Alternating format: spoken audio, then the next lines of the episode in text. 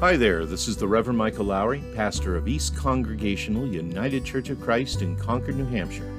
And this is Love to Tell the Story.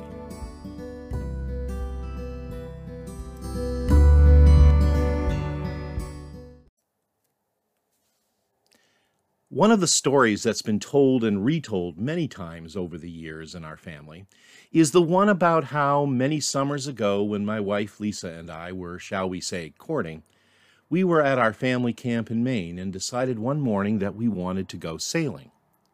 Thinking back, it was all very romantic.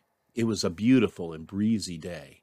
We'd packed a lunch and we were going to sail down to the far end of the lake, or what's referred to up there as the pond six or seven miles down to the end of the lake where it's quiet, where there's no camps, and where we could just enjoy nature and enjoy the time being alone together.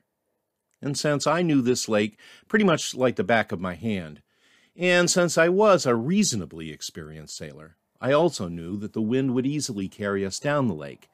And even if we would have to tack back home, that is, to crisscross back and forth across the water, catching the wind at an angle as we did so, that we'd be back to camp long before dark, having spent a wonderful day and having impressed this girl who even then I was pretty intent on marrying. And it was wonderful. Except that when we got to the far end of the lake, the wind just died. Not a breath of breeze, with no sign of change forthcoming. And since all we had on board for such a situation was one tiny little paddle, it soon became clear that we were, as they say, dead in the water, which, believe it or not, can kind of suck the romance out of a day. But then, miracle of miracles, off in the distance we spotted this little putt-putt motorboat headed our way.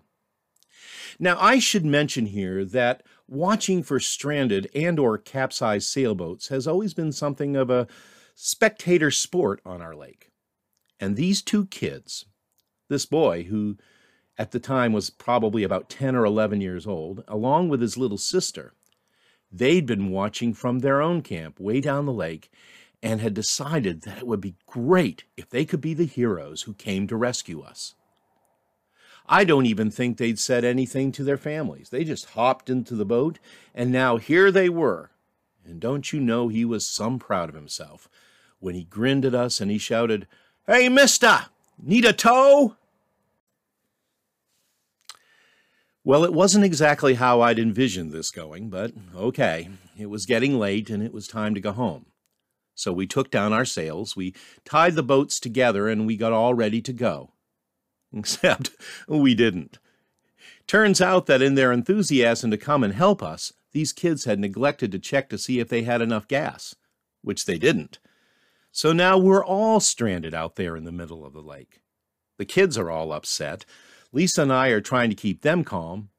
And also, by the way, the sun's starting to go down and it's going to be dark before long.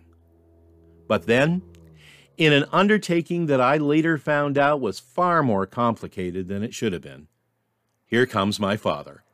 And he's driving one of the neighbor's motorboats. See, my mother and father had been watching all this from a distance, and since we didn't own a motorboat at the time, my dad's going up and down the shore trying to beg, borrow, or if necessary, temporarily steal a boat from somebody so he could come and get us. And of course, this would be the day that nobody's home. To tell the truth, I'm not even sure we knew the people who loaned him the boat. But as I said before, this was great entertainment on our lake. And I'm sure whoever it was just said, you go ahead. It's just much more fun for me to sit here and watch. Dad did make it, though, and before long, we created this marine caravan. Three boats of different shapes and sizes tethered to one another. Kids, adults, and elders, all linked together as one.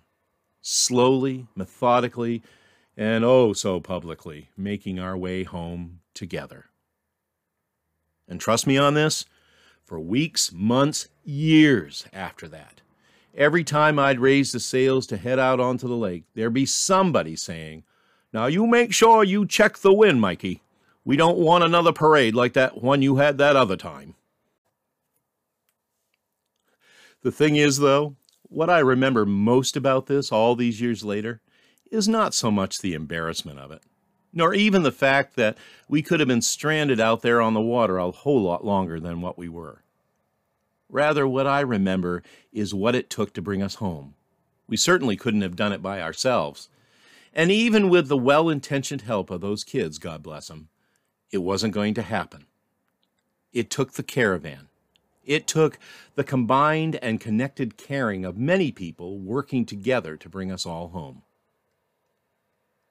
And if you'd like to think of that story, as I do, as something of a parable, then the point of it is this As God's people, we are connected in just the same way. You know, over the years, one of the lessons of which I have constantly been taught as a church pastor is that as regards the spiritual work we're called to do, we're never on the journey alone. And in fact, we can't be. At least not with the kind of power and depth that comes when we walk in tandem with one another, and most especially with Jesus Christ. Clergy and laity alike, young and old, men, women, and children, we're all in this together. And we all have this shared mission, which is love Love made real in caring and extended to those in our churches, our communities, and indeed to the whole world who even now are feeling what it is to be out there and lost, drifting and stranded on the waters of life. We are here, beloved, and what we do as the church, which, as Paul wrote to the Ephesians, is how even here and now we are being built together into the very dwelling place of God. That is, living in humble imitation of Jesus himself, bringing his peace and his hope to a world that so often has decided that there's none to be had. We're here, together, bringing his teaching, his presence, and his love. And truly, to be connected with Christ as we seek to be connected with one another. Because you know what? I am sure that right now, there's someone, somewhere, who needs a tow. And we're just the people to do it.